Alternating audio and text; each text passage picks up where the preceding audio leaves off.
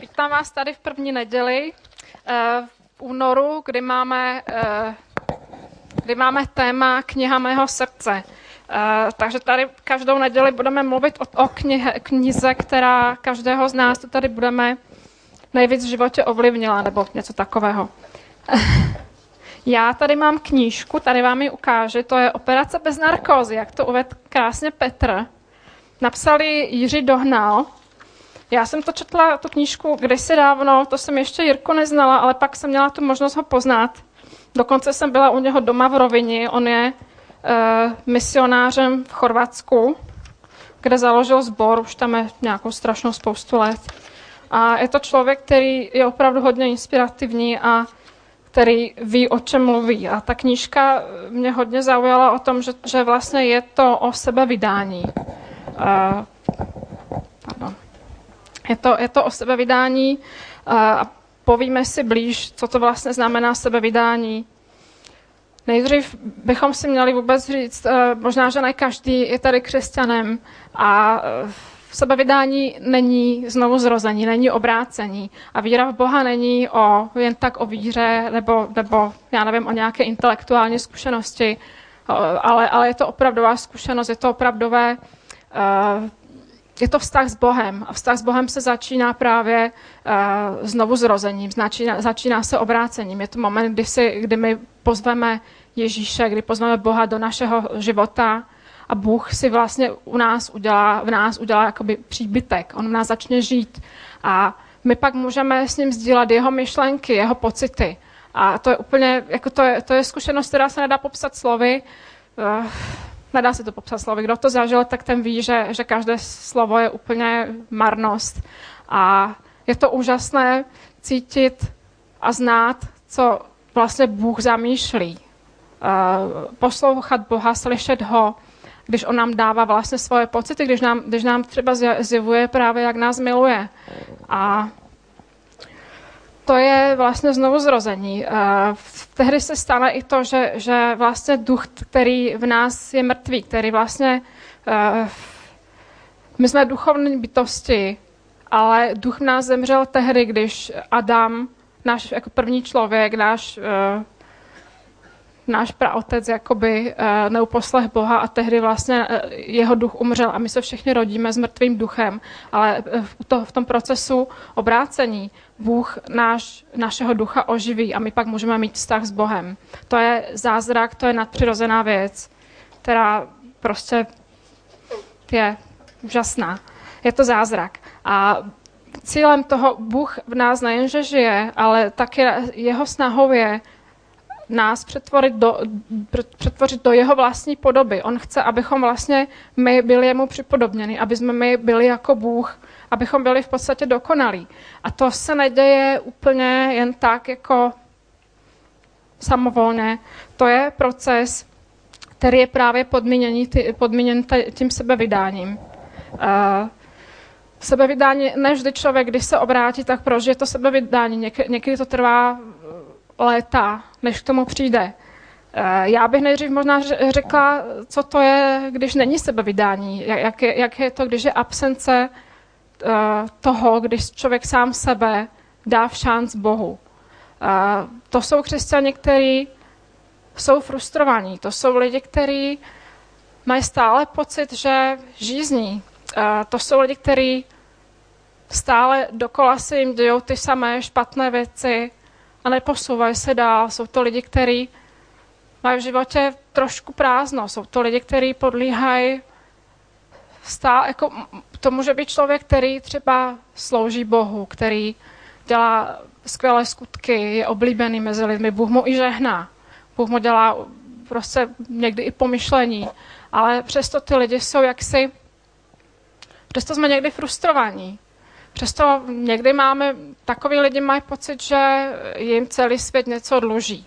Takový lidi mají někdy pocit, že jim dokonce i Bůh, jak, jakoby, nikdo to nepřiznají, ale tak uvnitř, uvnitř cítí, že ten Bůh jakoby jim něco dlužil. Nebo prostě, že stále něco, já bych, já chci toto, já potřebuji toto, něco se mi nedostává. Stěžujeme se, stěžujeme si. A to je někdy důsledek toho, když vlastně se nám nepřihodilo to sebevydání. Uh, je to vlastně něco jako, jako když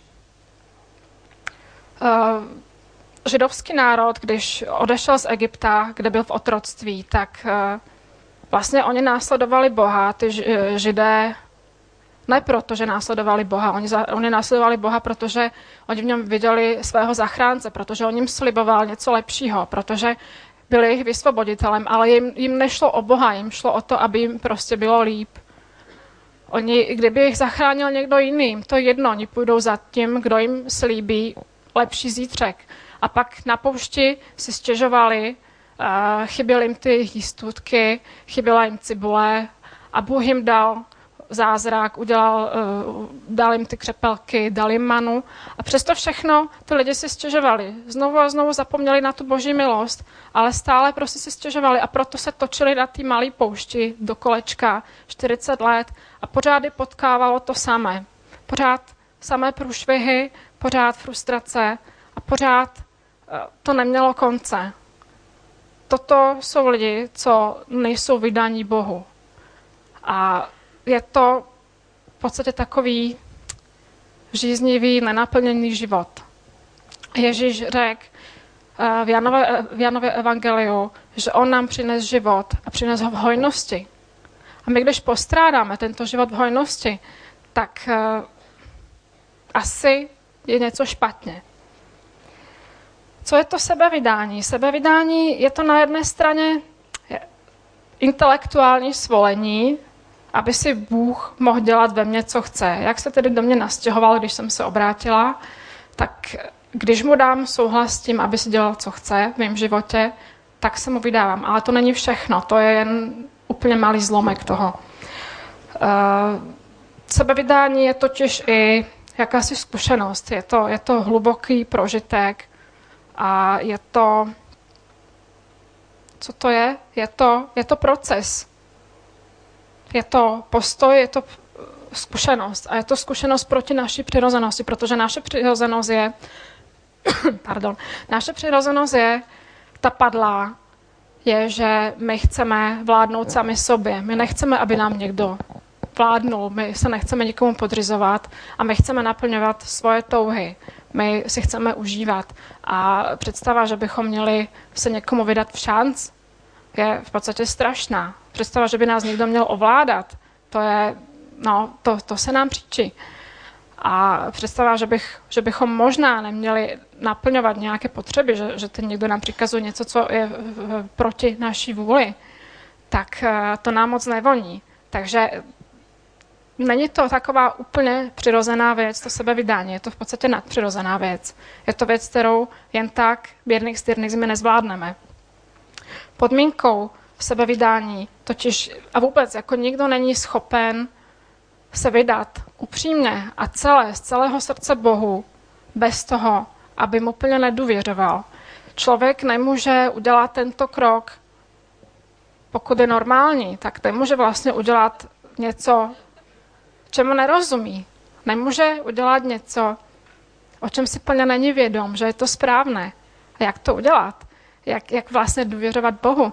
E, jako jsou, často se nám stává, e, vůbec jako v křesťanském životě se stává, že lidi se, jakože to se snaží o sebe vydání z, z různých důvodů. Někdo to dělá ze strachu, protože se bojí, má takový ten nepřirozený strach před Bohem, bojí se, že co, co když půjde do pekla, nebo, nebo prostě se bojí. Někdo, někdo to chce udělat eh, z toho, že je zmanipulovaný, že, že ho někdo přesvědčil, donutil.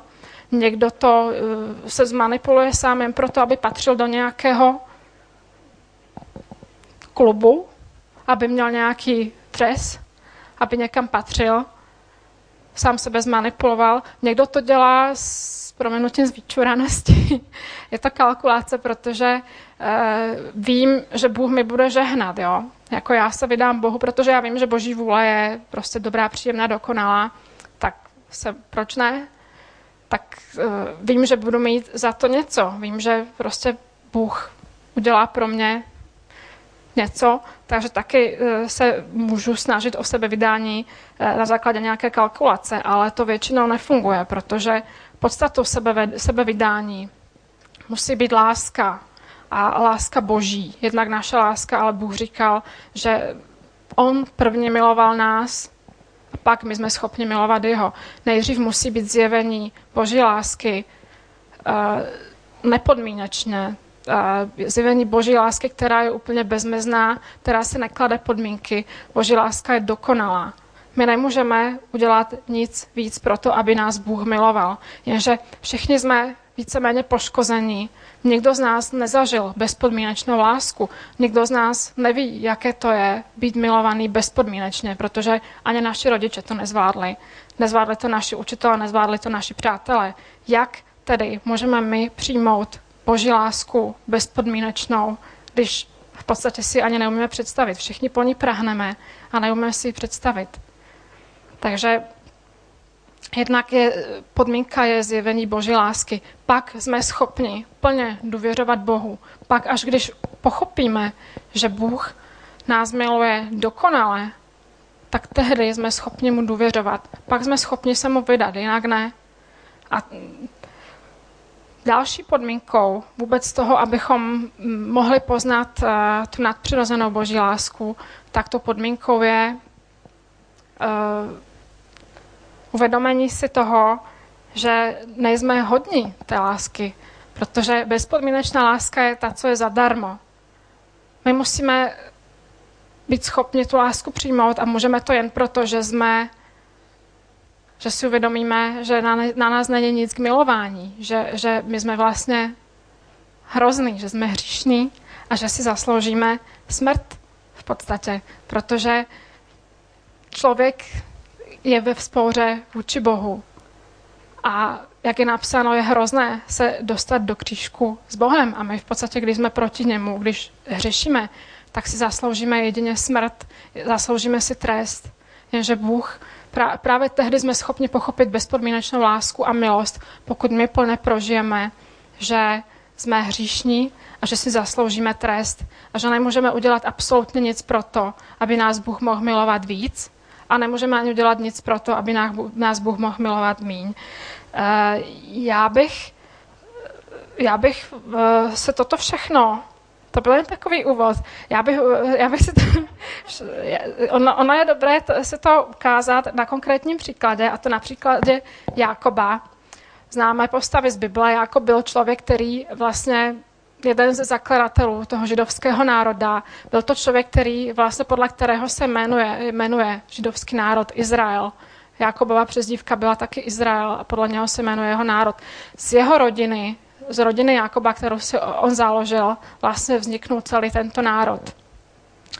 A e, abychom pochopili to, co Jakob dělal, tak je dobré se podívat do, do jeho dětství, vlastně co on prožíval. Jakob měl staršího bratra Ezawa, který, kterého upřednostňoval otec, jejich otec Izák. Izák je napsáno, že miloval Ezawa, protože Ezau byl lovec a Ezau přinášel domů jídlo. Naopak zase Jákob byl upřednostňován svou matkou uh, Rebekou. A vlastně tady si uvědomujeme, že rodiče v tomto selhali. Rodiče vůbec jako selhali Jakobovi, protože uh, jednak byli straničtí a jednak uh, Izák byl, uh, jeho láska byla podmínečná vůči, vůči Ezavovi. On prostě uh, miloval Ezava, protože podával nějaké výkony, což je docela hrozné. Já bych poprosila Mirka o text. Podíváme se do Bible, co se tam vlastně stalo. Jákob jednou připravil krmy. Tu přišel Ezau, spoleznavený, a řekl Jákobovi, dej mi zhltnout trochu toho červeného, toho krvavého, jsem znaven k smrti. Proto se jmenuje Edom, to je červený. Jákob však řekl, prodej mi dnes své prvorozenství. Ezau na to odvětil, stejně mám blízko k smrti, k čemu mi je prvorozenství? A Jakob řekl, odpřisáhni mi to dnes. A on to odpřisáh a tak své prvorozenství prodal Jakobovi. Jakob pak dal Ezauovi chléb a čočkovou krmy. Ten pojet, napil se, vstal a odešel. Tak Ezau pohrd prvorozenstvím. E, tady vidíme, jak vlastně oba ty muži byli poškozeni uh, tou výchovou, to, jak se k ním rodiče chovali, uh, jak se k ním choval Izák. Totiž Jakob udělal takovou fintu, udělal tu čočku proto, a udělal to proto, normálně využil, že ten Ezau byl unavený a prostě ho připravil o něco. Jakob Ezauvi záviděl. Jakob byl ten nemilovaný a Ezau byl ten milovaný. A ještě tady eh, je dobré eh, říct, co to vlastně bylo to prvorozenství. Ono totiž, proč potom ten Jakob tak strašně prahnul, protože prvorozenství eh, u, v starém zákoně, všechno, co bylo prvorozené, patřilo Bohu. To bylo svaté, to patřilo Bohu a to vlastně bylo předmětem speciální boží milosti. Jákob toužil po boží milosti. Můžeme si to tak jako i říct, že Jákob toužil po, uh, po té bezvýhradné boží lásce. A jenže, jak vidíme, byl potvora. Jméno Jákob znamená uh, lstivý. A toho vlastně poznamenalo právě protože záviděl a byl stivý a byl zvyklý se prostě uh, rvát o tu, boži, o tu otcovou přízeň, o tu otcovou lásku, které se ho nedostávalo, tak to z něho udělal takového pokřiveného člověka. Na druhé straně Ezau byl poškozený uh, tím, že právě jak byl zvyklý na to, že ho ten otec uh, miluje, že ho že ho otec miluje podmíněně, eh, že vlastně otcova láska závisela na jeho výkonech, které byly a nemusely být, tak eh, dospěl takové rezignaci a orientoval se spíš na ty eh, časné věci, na ty požitky. Takže proto vlastně byl schopen se vzdát něco, něčeho, co je trvalého, což symbolizovalo boží milost, tak toho se vzdal v prospěch nějaké mísy čočky. A No.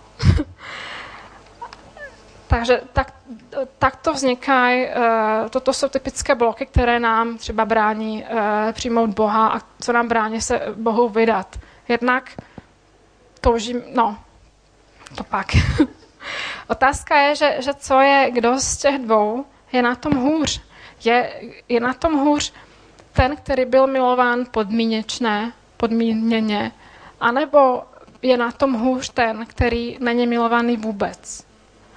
Člověk by si řekl, že ten druhý je na tom hůř. Ve skutečnosti to je ale uh, ten, který touží po lásce, bezpodmínečné, tak ten se o ní rve, Jakob se o ní rval a v ní doufal.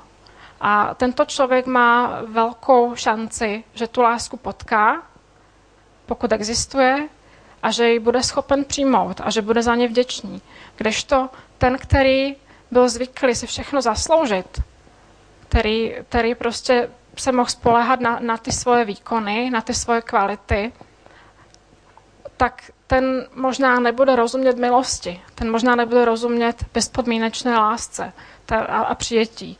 Ten možná takovou lásku i pohrdne, protože ta nemá pro něho cenu, protože si ji nezasloužil. A takže pak se stala další věc. Uh, Jakob udělal další podraz na Ezaua. Uh, Izák už byl starý a už cítil, že umírá, tak potřeboval předat to žezlo tomu nejstaršímu Ezavovi. Tak mu řekl, že hele, jako jdi něco úlov, uděláme si nějaké jídlo a já ti pak požehnám. A vlastně se stane tou hlavou rodiny místo, místo Izáka. A jenže slyšela to matka jeho a jelikož upřednostňovala tam toho Jakoba, tak mu to řekla a spískali takovou boudu, udělali takovou boudu na toho otce, že když byl, když byl Ezau na tom lovu, tak uh, otec byl poloslepý, byl starý, asi už je senilný hodně.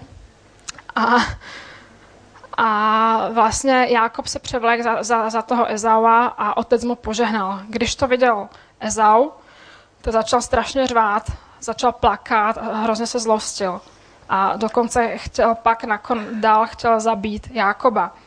Tam je pak napsáno, že Bůh vlastně na Ezaua zanevřel. Ono to vypadá, že to bylo strašně nespravedlivý, protože Jakob mu udělal podraz a Ezau na ně, a, a Bůh zanevřel na Ezaua. To je jako fakt divný, ale uh, když, kdybychom se podívali do, do uh, Pavlovy epištoly Římanům, nebo Židům, Židům, Židům, tak tam je, tam je to napsáno, tam je napsáno, že, že vlastně Jakob, Bůh zavrhnul Jakoba, protože nečinil pokání.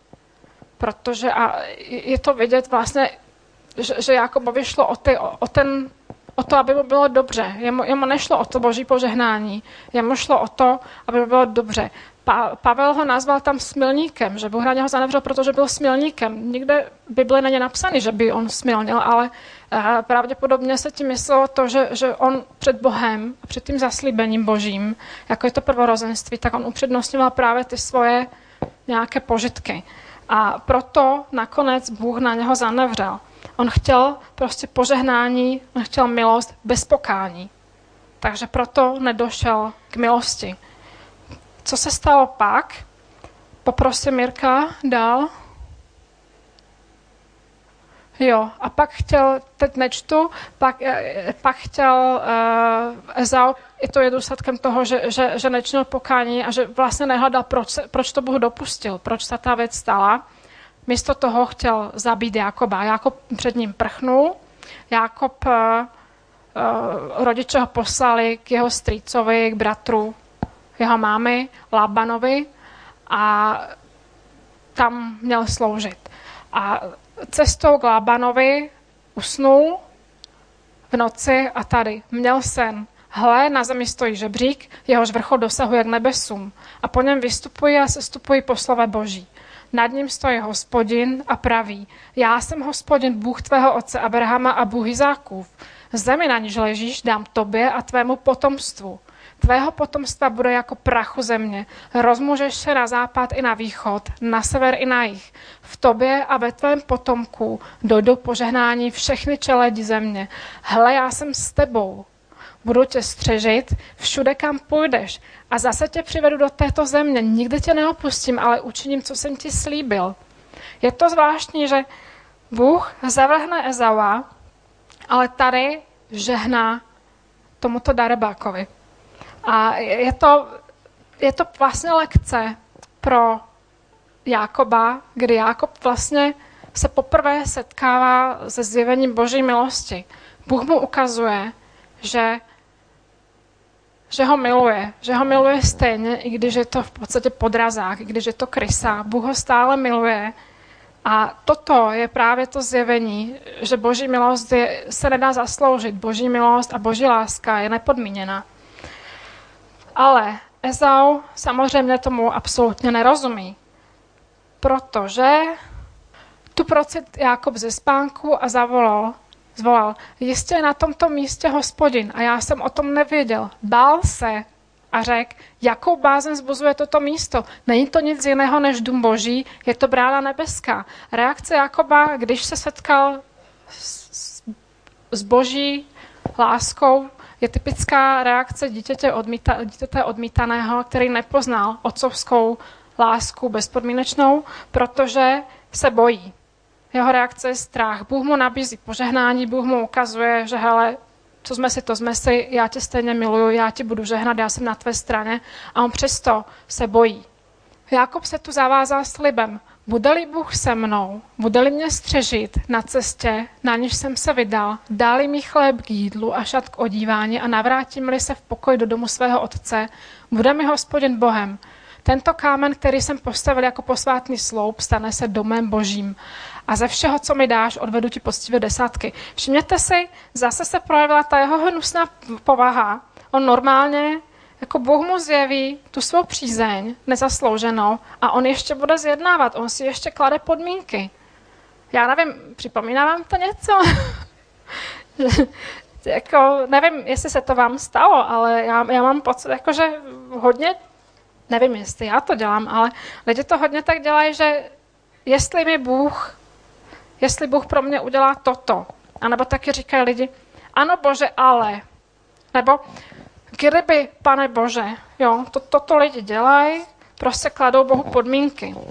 A v tomto stádiu byl Jakob. Prostě Bůh zjevil Jakobovi tu svou lásku dokonalou, nepodmíněnou, ale přesto smlouvá a přesto si klade podmínky. A boží, první lekce boží Jakobovi je ta, že Bůh na tuto skandální nabídku přistoupil proto, aby mu zjevil, jak ho miluje. Aby mu zjevil svou, svou milost, svou dobrotu. Pak teď Jákob se přesouvá k tomu Lábanovi, tam uvidí jeho dceru, svou sestřenku a zamiluje se do ní na první pohled a domluví se s Lábanem, že bude u něho pracovat, promiňte, že bude u něho pracovat uh, sedm let a že Lában mu za to dá svou dceru. Tak se stane, jenže je svatba. Svatba tehdy znamenala vlastně to, to, to ženou se stala tehdy uh, jeho žena, když spolu strávili tu první noc. Ráno se Jákob zbudí a vidí, že vedle, se, vedle něho v posteli není, uh, není ta Ráchel, ale je tam její starší sestra Lia. A Lában mu to vysvětlí, že prostě sorry, ale u nás prostě se nevdává mladší dcera první, ale musí se vyvdát uh, starší. No a tady, tady je druhá lekce boží. Druhá lekce od Boha uh, Jákobovi v tom, že mu nastavuje zrcadlo. Protože to samé, ten samý podraz, který Jakob udělal Ezauvi, tak ten samý podraz mu udělal Lában.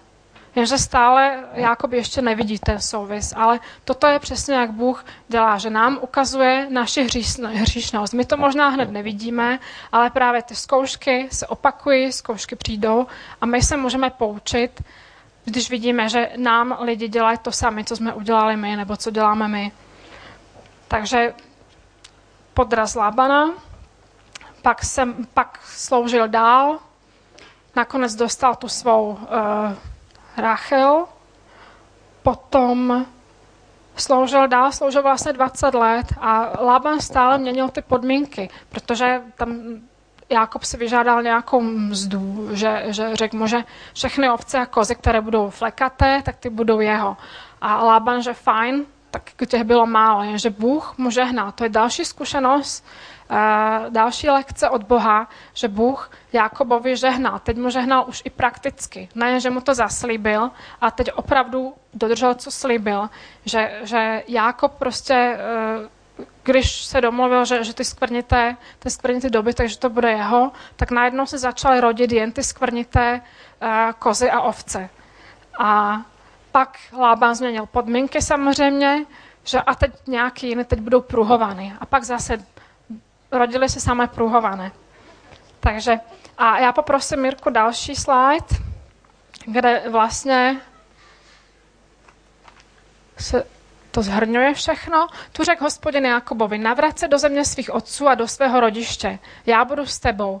Jakob si proto vzdal zavolat Ráchel a Leu na pole k svému stádu a řekl jim, Vidím na vašem otci, že se ke mně nemá jako dřív, ale Bůh mého otce je se mnou. Bacha. Vy sami víte, že jsem vašemu otci sloužil ze všech sil, ale váš otec mě obelstil, desetkrát změnil mou, mou mzdu. Bůh mu však nedovolil, aby mi provedl něco zlého. Když říkal, tvou mzdou bude vše skvrnité, všechny ovce a kozy vrhali mláďata skvrnitá. A když říkal, tvou mzdou bude vše pruhované, všechny ovce a kozy vrhali mláďata pruhovaná. Tak odňal Bůh stáda vašemu otci a dal je mně tady vlastně už uh, si je Jakob vědomý toho, že Bůh mu žehná. Už to opravdu viděl a sám to přiznává. Jo, otvírá se, přesně tak, otvírá se boží lásce. Protože, protože už vidí, že se může spolehnout na Boha. Už mu to Bůh dokázal, on se boží lásce otvírá a spolíhá se na ní. Uznává, že mu nezaslouženě žehnal pak se děje to, že utíká Jakob od Labana a Jakob ho pronásleduje. Uh, no, tam prostě, no, tak ho pronásleduje a nakonec ho dohnal, akorát právě Laban taky viděl, že Jakobovi Bůh žehna, tak se nedovolil mu ublížit, pak byl nějaký konflikt, který si pak vyříkali a výsledkem toho byla smlouva o tom, že Jakob nesmí překročit hranice panstva Lábana. A teď se stala taková věc, že Jakob je mezi dvěma mlínskýma kamenama. Že nemůže jít dozadu, protože by ho Lában zabil a nemůže jít dopředu, protože tam je Ezau, který taky asi něco chystá. Jenže Bůh mu dal příkaz jdi do země svých otců. A teď pokud chce Jákob poslechnout, tak poslechnout Boží vůli, tak prostě se je v bezvýchodné situaci. On může uhnout napravo nebo nalevo, ale on se rozhodl poslouchat, teda měl by se rozhodnout poslouchat Boha. Takže Bůh mu vlastně zjevil nejdřív tu svou lásku, dokázal mu ji a zjevil mu taky jeho hřích, protože mu nastavil zrcadlo. To je přesně to, co, to, co s náma Bůh dělá, když, když nás připravuje k tomu sebevydání. Když nás připravuje k té, operace bez, k té operaci bez narkózy. Tady přesně v tomto, z této situaci se nachází Jákob. Vždycky Bůh potom jako nám zjeví svou milost a svou lásku, když nám ji dokáže a když nám ukáže svou e, naši hříšnost, tehdy nám, tehdy většinou nás dostane do bezvýchodné situace, která vlastně takovým tím operačním stolem. A teď Jakob leží na operačním stole a má možnost utéct. Akorát, že on neuteče, protože už ví, že se na Boha může spolehnout. A teď vlastně Bůh na něm provede tu operaci bez narkózy, která musí probíhat při, pl, při plném vědomí. Jakob se musí pro tu operaci dobrovolně rozhodnout a právě buď uteče nebo ne. Poprosím další text. Jakob se bojí a modlí se. Jakob si prostě uvědomuje, že teď mu jde o kehák, tak teď se bojí. Bože mého otce Abrahama a Bože mého otce Izáka, hospodine, ty jsi mi pravil, navrat se do, země, do své země a do svého rodiště a já se postarám, aby se ti dobře vedlo. Nejsem hoden veškerého tvého milosedenství a vší tvé věrnosti, které si svému služebníku prokázal. Tento Jordán jsem překročil z holí a teď mám dva tábory. Vytrhni mě prosím z ruky mého bratra, z ruky Ezavovi, neboť se ho bojím, aby nepřišel a nezabil mě, matku nad dětmi. Ty si přece řek, určitě se postarám o tvé dobro a o tvé potomstvo. Roznožím a, a tvé potomstvo roznožím jako mořský písek, jež nelze pro množství se číst. Tady vidíme docela brutální změnu v Jakobovém postoji, postoji, protože jednak připomíná Bohu to, co mu zaslíbil. To, to je znakem důvěry. Prostě, hele, ty jsi to slíbil. Já nebudu nikomu připomínat něco, když jako nemám jistotu, že, že to slíbí, jako, že, že jo, věřím mu. Dál, nepochybuje o správnosti Boží vůle. Prostě, jo, Bůh mu řekl, že tam má jít a on nepochybuje, že, že, že to jako možná že se Bůh, spl, že se Bůh splet nebo že, že mu chce něco zlého. On už teď ví, že Bůh chce pro něj jen to nejlepší a že to je to jediné správné, což je taky docela změna. Ví, že požehnání není hoden. Nejsem hoden veškerého tvého milosedenství a vší tvé věrnosti, které si svému služebníku prokázal. To je velká změna a tak je vidět, že, že je fakt už připravený na to, aby, aby mohla začít operace. A té noci vstál, vzal obě své ženy i obě své služky a jedenáct svých synů a přebrodil se přes Jabok. Vzal je a převedl přes potok ze vším, co měl. Pak zůstal Jakob sám a tu s ním kdo si zápolil, dokud nevzešla jitřenka. Když viděl, že Jakoba nepřemůže, poranil mu při zápolení kyčelní kloup, takže se mu vykloubil. A neznámý řekl, pust mě. Vzešla jitřenka. Jakob však odvětil, nepustím tě, dokud mi nepožehnáš. Otázal se, jak se jmenuješ? Odpověděl Jákob. Tu řekl, nebudu tě už jmenovat Jákob, to je úskočný, nejbrž Izrael, to je zápasí Bůh, nebo si jako kníže zápasil s Bohem i s lidmi a obstál. Tady je docela zajímavá věc, že Jakob poslal své ženy i služky, i syny a přeprodili se přes, přes ten brod a on ale šel zpátky a zůstal sám, což znamená, že on se bál o svůj život a on v podstatě doufal, že aspoň tak to vypadá, že doufal, že prostě pokud přijde k tomu střetu s tím Ezavem, takže nejdřív on zabije třeba tu rodinu a jako bude mít mo- možnost utéct. Pěkně vyčurané. A tak prostě stále se tam projevuje ta jeho povaha. Dále Dále je e, zajímavý, že prostě on si nechal ty zadní vrátka. Sice on jako důvěřuje Bohu, chce splnit Boží vůli, ale přesto on se vrátí zpátky a prostě doufá, že kdyby něco tak unikne, tak si prostě něco chystá. A tak to je jenže potkává tam Boha. Paradoxně. Chtěl vlastně utíct před Bohem, ale stejně ho tam potkal. To se nám také stává, že, že když se prostě, když uhýbáme tomu těm zkouškám, tak stejně, stejně nás tam Bůh dostihne. A tam, tady nejde o to, že ty zkoušky, že bychom je neudělali, to není jako ve škole nebo, nebo při hře, že prostě prohrál, nepočítáme s tebou, neudělal si na zkoušku, tak z tebe nebude doktor.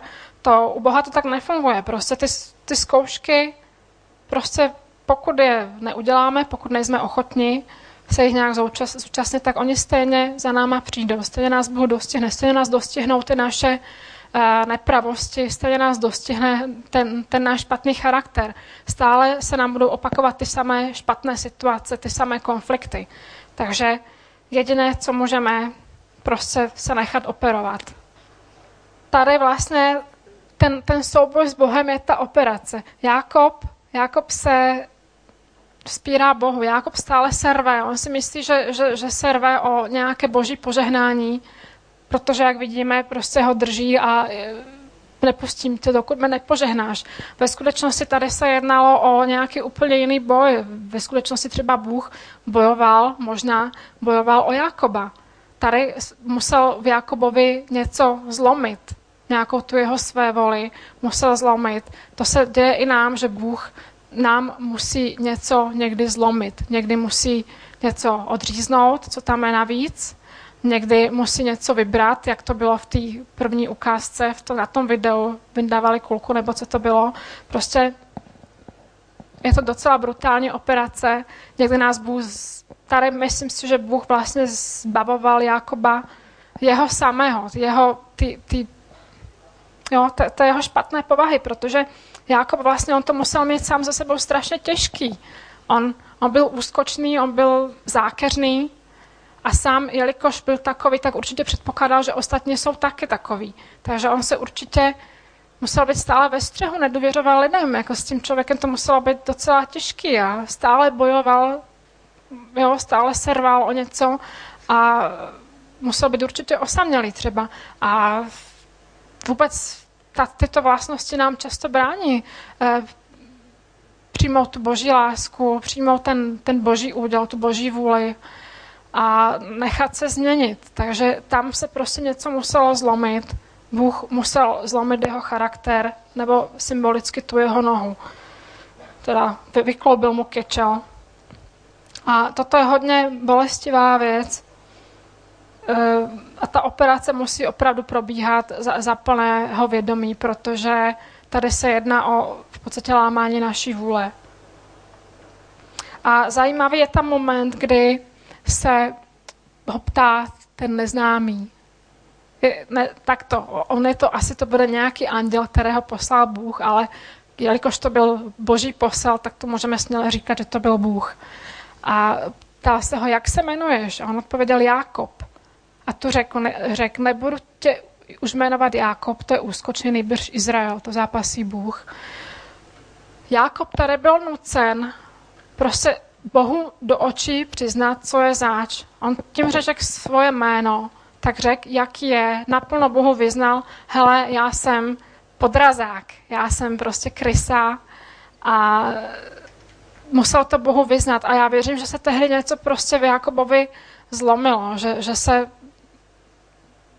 prostě se něco stalo a Bůh to viděl, proto mu řekl, ty si už nebudeš podrazák, ty už teď budeš, že, že za, zápasí Bůh. Ono dá se to vyložit tak, že zápasil s Bohem, jak jsem říkala, ale dá se to vyložit i takovým způsobem a ten originál to umožňuje, že zápasí Bůh jakože zápasí s Bohem, že zápasí s Bohem, ale že jakože takovým způsobem, že Bůh je na jeho straně. Že, že zápasí on na boží straně, že zápasí spolu s Bohem, což by mohlo uh, být právě v, té, v té službě u Lábana, protože on u Lábana, Lában mu dělal různé, různé ústrky, ale on, Jákob, držel v podstatě jak hluchy dveře. On, on mu to mohl oplatit stejným způsobem, ale on vydržel. On mu to neoplácel, naopak byl pokorný. To znamená, že fakt, co když Jo, jednak, že, že byl, zápasil s Bohem i s lidmi, že, že vlastně zůstal na straně Lábana. Jo, že mu nedělal nějak naprotiveň. A taky zápasil s Bohem, protože dělal tu boží vůli. Takže dá se to vyložit i takto. Taky na to říká právě, že jak Bohu řekl, že co je zač, tak na to pak zareagoval, říkal, že viděl jsem Boha tváří v tvář a byl mi zachován život. Takže viděl tu svou hříšnost a přesto všechno přežil. Viděl, že si, za, že si zaslouží smrt třeba. No a pak co jde dál? Eh, pak jde za vstříc tomu Ezaovi v čele průvodu, ne vzadu, ale v čele a jde vstříc k Ezaovi, zvítaj se, uklání se. Sedmkrát se mu uklonil, když se k němu přibližoval na znak pokory a na znak úcty Ezaovi. A co se stalo? Ezau byl z toho tak nějaký hotový, že, že byl že, že byl jako rád, že si padli do náruče a bylo to moc krásné. A poprosím další text. A te, teď vlastně e, toto je Jakobova reakce na to zvítání a říká, jestliže jsem získala tvoje přízeň, přijmi prosím ode mě tento, ten dar, vždyť smím vidět tvou tvář a to je, jako bych viděl tvář Boží. Tak přívětně jsi mě přijal. Přijmi prosím z mého požehnání, co jsem ti přinesl, neboť Bůh se nade mnou smiloval a mám všeho dost. Tak ho nutil, až Ezau přijal. A tam totiž šlo o to, že Jákob si předem připravil nějaké a nějaký dobytek, jako že, že ho uplatí, jo, předtím, než před tou operací ho chtěl v podstatě uplatit. Ale teď, když viděl, že ho Ezau přijal, tak stejně mu ten dobytek, ten da, dar mu nutil, protože jednoduše chtěl, že už, už ne, on, jo, on, byl, on byl, ten jako byl takový, jakože jo, sobecký, že on tak jako chtěl pro sebe předtím a teď najednou mu úplně nezjištně dává.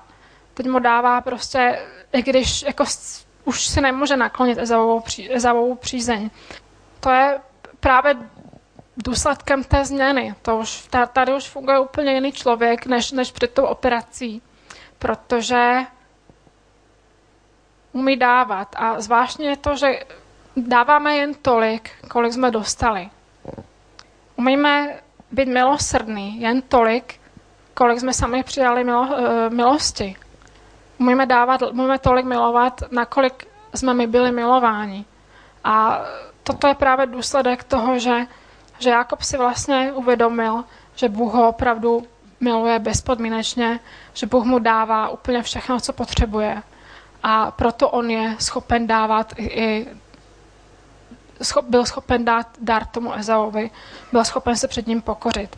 Milost je, v té hry pochopil, že milost je nezasloužená že opravdu nemůže nic udělat proto, aby si zasloužil boží lásku. Nemůže prostě nic. A taky, ale před, ještě před tě, touto milostí je důležité si uvědomit, co si zasloužíme, jaká je vlastně naše pozice. My si zas, on si zasloužil, Jakob si zasloužil smrt, protože uh, věděl, že Ezau, že, že mu prostě ten podraz nedaruje že, že Ezau chystá smrt. Ezau prostě totiž, jo, Ezau tam chystal těch, měl tam 400 lidí a on, oni čekali na něho, on ho chtěl zabít. A Jakob si byl toho plně vědom, stejně tam šel, protože chtěl poslechnout Boha a věděl, že si zaslouží trest. Toto je taky naše pozice. My si musíme uvědomit, že si zasloužíme trest že si zasloužíme smrt, protože my jsme žili ve spouře vůči Bohu, dělali jsme věci, které se jemu nelíbí. A jo, z našeho pohledu, pohledu to vypadá jakože fajn, že tak jako všichni děláme něco, ale jak my víme, jak to je z božího pohledu. A proto prostě my si, my si život nezasloužíme, zasloužíme si smrt a Bůh nám ten život daroval. To je ta milost nezasloužená. Jo, takže a často vlastně lidi, co mají problém se sebevydáním, tak, to, eh, tak mají problém si uvědomit, že ta milost je, nezas, že ta milost je nezasloužená. Často jako vlastně vůbec nedojímá boží láska. Jakože fajn, prostě si člověk, člověk si tu dokonalou boží lásku neumí představit právě proto, že když ji bere jako samozřejmost. Že, že právě když si myslí, že, že jako co je na tom, aby mě Bůh miloval, že to je v pohodě. Ono to tak není. A u těchto lidí problém není, že, že nemají dostatek zkušenosti s Bohem. Jo, takoví lidi většinou čekají zázrak na zázrak, taky se dějí v jejich zá, v životě zázraky, stále pochybují, stále mají problémy s tím, že a co když Bůh toto a tamto a právě to ano, ale. A to je právě proto, že není problém, že by, se jim, že by jim Bůh nedal poznat svou milost a svou lásku, ale je to proto, že, že nepoznali svou hříšnost, že, že nebyli schopni uznat svou hříšnost. A další vývoj, abych se vrátila tomu Jakobovi, jeho další vývoj byl ten, že uh, jo, umřela mu Ráchel. Podíváme se dál na text. Prosím, Ráchel umřela a byla pohřbena u cesty do Efraty, což je Betlem. Jákob nad hrobem postavil pamětní sloup a to je památník Ráchely na hrobu až do dnes. Potom táhl Izrael dál a postavil svůj stan opodál Migdal Ederu. Uh, do, do tyto, jo, jo, Bůh přejmenoval Jákoba na Izraele, ale stále až do tohoto místa stále je Bibli zmiňován jako Jákob. A až umřela Ráchel, najednou od toho místa až dál Bibli je Izraelem. Až tehdy vlastně jakoby si zasloužil to svoje jméno, které mu Bůh dal. Je to proto, že Jákob miloval Ráchel jako svou duši. A Ježíš eh, v 14. kapitole Lukášova Evangelia říká, eh, na, jak to je, následuje-li mě někdo a nemá v nenávisti svého otce, svou matku, manželku, děti, bla, bla, bla, bratry, tak Není, mě ho, není hoden být mým učedníkem. Je to strašně drsné, je to tvrdé slovo a samozřejmě tam nemyslel jakože tu nenávist, protože to by bylo v rozporu s přikázáním ctí otce, matku, slova vůbec, že máme ty lidi milovat, ale spíš tím, tím takovým tvrdým slovem chtěl naznačit, že, že eh, jak to že vlastně máme tomuto umřít, těm, těmto vztahům třeba. A tam, jo, tam, tam vlastně řekl, že ano, ale i svou duši, jako nejen, nejen ty své příbuzné, ale dokonce i svou duši, když člověk nemá v nenávisti, protože to je vlastně ty vztahy symbolizují všechno, co je nám drahé, naše duše, naše, jsou součástí našeho života, naše duše je náš život. A taky Ježíš říká, že uh, kdo hledá svou duši, ten ji ztratí. Ale kdo ji ztratí pro něho, pro Ježíše, tak ten ji pak najde. A o tom to je, že, že my vlastně musíme být ochotní, pokud se my nevzdáme eh, toho svého života, toho, co nás naplňuje, co je nám drahé. A teď, jako, teď zase nemáme být fanatici, jo, ale, ale tam spíš jde o to, že když máme nezdravý vztah eh, k těm věcem, které, když tyto věci jsou zdrojem našeho štěstí a ne Bůh, tak to nikdy nebude fungovat, vždycky tam bude to prázdno. A taky proto ta, ta Ráchel je i, tady symbolem. Ona, ona symbolizovala tu, tu jeho duši, uh, Jakobovou a to všechno, co mu bylo drahý. A to vlastně ještě stále stálo mezi ním a mezi Bohem. Takže my vlastně máme svým způsobem obětovat věci, které jsou nám drahé. Bůh nám je stejně nakonec vrátí, to už to víme. Ale tam prostě musí být to, to rozhodnutí. A já bych shrnula ten Jakobův příběh. Takže jo, tak Jakob byl nemilované dítě. E, poškodilo ho to, způsobilo, že byl úskočný, lstivý, měl zlou povahu, záviděl. Uh, pak se setkal s boží milostí. Bůh mu, i když prostě udělal podrazy, Bůh mu stejně zjevil svou milost. Zjevil mu svou přízeň, zjevil mu to, jak dokonalá bezpodmínečná jeho láska k Jakobovi a pak mu ji i dokazoval pak mu nastavil zrcadlo, zjevil mu jeho vlastní hříšnost v podobě, podobě Labana a vůbec jako lidí a Labanových bratů, který mu záviděli a který mu prostě dělali na schvály. A nakonec mu připravil Jákobovi bezvýchodní situa- bezvýchodnou situaci, kde prostě Jákob nemohl jinak, než poslechnout boží vůli, teda mohl jinak, ale jo, by ho to něco stálo. A kdy prostě se Bůh udělal nějaký krutý bolestivý zásah, kde udělal tu operaci bez narkózy, která prostě musí být při plném vědomí, kde Jakob musel se vědomně spolupracovat s Bohem, proto, proto, musel, proto to prostě muselo bolet, protože uh, o tom je to sebevydání.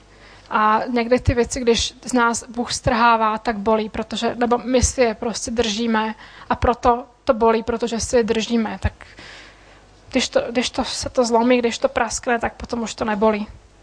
A co se stalo s Jakobem? Jakob tím získal svobodu. Jakob tím získal svobodu od své bolesti, od svých zranění. Získal svobodu od od sebe a od té své zlé povahy. Získal svobodu od strachu, že z čehokoliv ze selhání. Získal svobodu jít, kam ho Bůh posílá. Získal svobodu být Bohu vděčný, získal svobodu poznat Boha, poslechnout ho, získal svobodu jít dopředu, třeba i kdyby ho tam čekali obrové nějaký, No, tady se dá vyjmenovat toho hodně, jako v čem tu svobodu získal. A to samé se děje i nás. Eh, to se děje i v našich životech a v podstatě Jakob hlavně získal svobodu žít v pravdě. Jakob poznal pravdu sám o sobě, o své hříšnosti a o tom, jaký je jeho skutečný stav. A toho osvobodilo. A my taky teď můžeme mít svobodu žít v pravdě, i když je to někdy těžké, jsme transparentní a jsme zranitelní třeba, když žijeme v pravdě, ale třeba hm, mně se to stávalo, co já, co já vím. Například máme, eh, máme svobodu dělat chyby potom, když žijeme v pravdě. Nemusíme, nemusíme nosit takové ty oblečky, takové ty masky. Často křesťani dělají to, že, že nosí takové ty svoje masky, že jsou svatí. Jako my chceme být vlastní nějakou snahou, vlastní silou, chceme být poslušní, svatí, chceme být hodní, chceme plnit příkazy Boží, ale často je to jen taková nějaká, když to je bez toho sebevydání, tak to je jen taková maska. Ne, já jsem kdysi uh, taky mi Bůh řekl, že, se mnou ne, že mě nemůže změnit, že se mnou nemůže dál jednat, protože nejsem sama sebou, že se prostě snažím být nějaká svatá, úžasná, ale že to nejsem já, že on má zájem o mě, takovou, jaká jsem, o, v podstatě hnusnou mě. Že vlastně, že jedině tak může se mnou jednat, pokud já budu před ním ta pravdivá, ta opravdová pokud já budu ochotná dělat chyby. Já jsem na to Bohu řekla, že hele, ale jako já, když budu sama sebou, tak to bude strašná paseka, to, jako, to bude strašné, já budu dělat hrozné věci a co když někomu, co když tam něk, někomu rozbiju hubu? A že, hele, jako, nejdřív buď sama sebou a pak uvidíme, jo, co uděláš a pak to možná, že spravíme. Nikomu, nikomu jsem tehdy hubu nerozbila, tak takže dopadlo to dobře a fakt až, až pak Bůh byl schopen se mnou jednat. A když žijeme v pravdě, když žijeme takový ten transparentní život, svobodný, tak tehdy jsme schopni, te, tehdy vlastně jo, budeme dělat chyby, ale pokud ty chyby neděláme, tak nerosteme. Pokud, pokud nevíde skrze naše chyby uh, na povrch ta naše skutečná povaha, tak uh, se nemůžeme změnit. Naopak, když děláme chyby, Bůh s nima může jednat. Když se projeví naše zlá povaha, může ji změnit, pokud my o to stojíme. Taky, když budeme žít v pravdě, když budeme žít bez, těch našich, bez těch naší masky, tak uh, riskujeme odmítnutí, protože ty masky jsou na to, abychom se lidem líbili, aby, abychom prostě měli pokoj s nimi, jak je napsáno v Bibli, jo, abychom s lidmi měli pokoj, tak se prostě snažíme o něco, jo, nějaký jsme hodní a já nevím co a snažíme se lidem zavděčit. Riskujeme odmítnutí, ale my se nemáme zalíbit lidem, my se máme zalíbit Bohu. A pokud se budeme líbit Bohu, budeme se líbit i lidem. A vlastně, když zažijeme to odmítnutí, tak tehdy se ukážou, tehdy se ukážou naše skutečné motivy, protože právě kom, komu se chceme zavděčit, taky budeme zranitelní. Budeme muset ukázat svou touhu po lásce třeba. Jo? Touha po lásce je pro svět a pro nábožné lidi, náboženské lidi, touha po lásce je slabost, ale my, my, po, to, my po lásce toužíme všichni po té bezpodmínečné lásce. A pokud budeme žít v pravdě, budeme žít transparentně, tak jako proč bychom ji nezevovali, že? Uh, budeme zranitelní. Ten, kdo se dává lidem a Bohu šanc a kdo se na nic nehraje, kdo nemá žádnou fasádu, tak ten je hodně zranitelný. Když o nás lidi všechno vědí, tak jsme zranitelní, ale pokud spolíháme na Boha, my se nemusíme bát, že nás eh, cokoliv zraní, protože jednak nás Bůh chrání a jednak pokud jsme opravdu Bohu vydali svou duši, pokud jsme pro něho ztratili tu svou duši, tak jsme v podstatě mrtví. A mrtvého nic nebolí. Mrtvý je splachovací. A takže nemusíme se bát té zranitelnosti. Nemusíme se bát zranění. A pokud budeme žít v pravdě, tak se může stát to, že že nám najednou začne, uh, přestane záležet na věcech, na kterých nám záleželo. Naopak začne nám záležet na tom, na čem nám předtím nezáleželo. Budeme najednou schopni se smát, uh, se radovat s radujícíma, můžeme pak plákat s pláčícíma, můžeme najednou zjistíme, že můžeme dávat tam, kde jsme nebyli schopni dávat. Najednou zjistíme, že jsme schopni odpouštět úplně bez problému. Zjistíme právě, že jsme spáchovací. Pak lidi možná, že zjistí, že, že jsme fajn, začnou nás mít víc rádi a budou možná mít pocit, že jsme, že dá, právě, že vždycky budou mít pocit, že, že něco od nás přijali místo toho, aby, aby nám dávali. A možná budou mít cizí lidi pocit, že nás už někde viděli nebo budou mít pocit, že nás naopak strašně dlouho znají a možná, že to bude proto, že v nás uvidí Krista. Tak pane, já ti moc děkuji za to, že nás měníš. Děkuji ti, pane, za to, že ty jsi s náma neskončil a že ty čekáš na to, až se ti plně vydáme. Pane, já ti děkuji za to, že ve tvé zkoušce nemůžeme prohrát, že ty jsi s náma, že jsi na naší straně a že ty trpělivě čekáš, až budeme schopni a ochotně se ti vydat. Pane, já ti děkuji za to, že nám zjevuješ svou nadpřirozenou lásku, že nám zjevuješ svou dokonalou lásku a že ta láska nás změní. Pane, já ti děkuji za to, že nám dáváš pokání. Děkuji ti za to, že ty jsi ochotný nám zjevit ten náš skutečný stav. A pane, děkuji ti za to, že v sebevydání je ve skutečnosti svoboda. Pane, děkuji ti za to, že ty nás můžeš osvobodit od nás od samých sebe, pane, že, že nás můžeš osvobodit od uh, všech věcí, které nás frustrují, které nás utláčí, utiskují, pane.